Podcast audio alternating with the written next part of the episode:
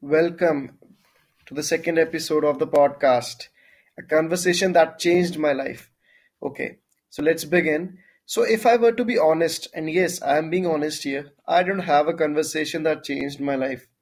Rather, it was a YouTube video, an educational one that I came across while I was scrolling my YouTube feed during the pandemic, just like everybody else. The video, it emphasized on some of the life-changing habits and advices which were being given by the narrator in the video. Okay, so one out of the two was that statistically 70% of the people aren't happy with their jobs. That is because they're doing something they don't actually like, and that hit me really hard. I too realized the importance of the same and started to discover my passion. And that is when I remembered that I loved meeting people and I also had good communication skills. At least I think so. So I thought, why not pursue something related to this? Why not get a job in such a field and follow my passion and do a job where I would never get bored and would love to do? And that is when I found the ideal course that UPS offered.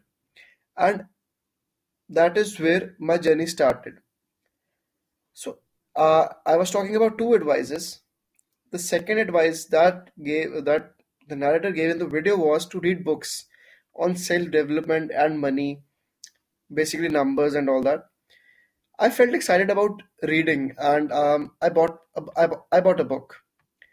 My first book was Think and Grow Rich by Napoleon Hill. I read the whole book like within 3 to 5 days. It changed my life in many ways. It enlightened me on the importance of our subconscious mind, and that everything depends basically on our mindset. If our mind is poor, we are poor. It taught me that wealth is first created in mind. And it told me about the power of affiliation, how the subconscious mind works, how our thoughts become everything we see in our daily life, how we become our thoughts, how we actually are thoughts. So this was a very wonderful book. This was another passion of reading books that I developed in the lockdown. And till date, I have read more than 15 such books. Thank you so much. I'll see you guys in the next one.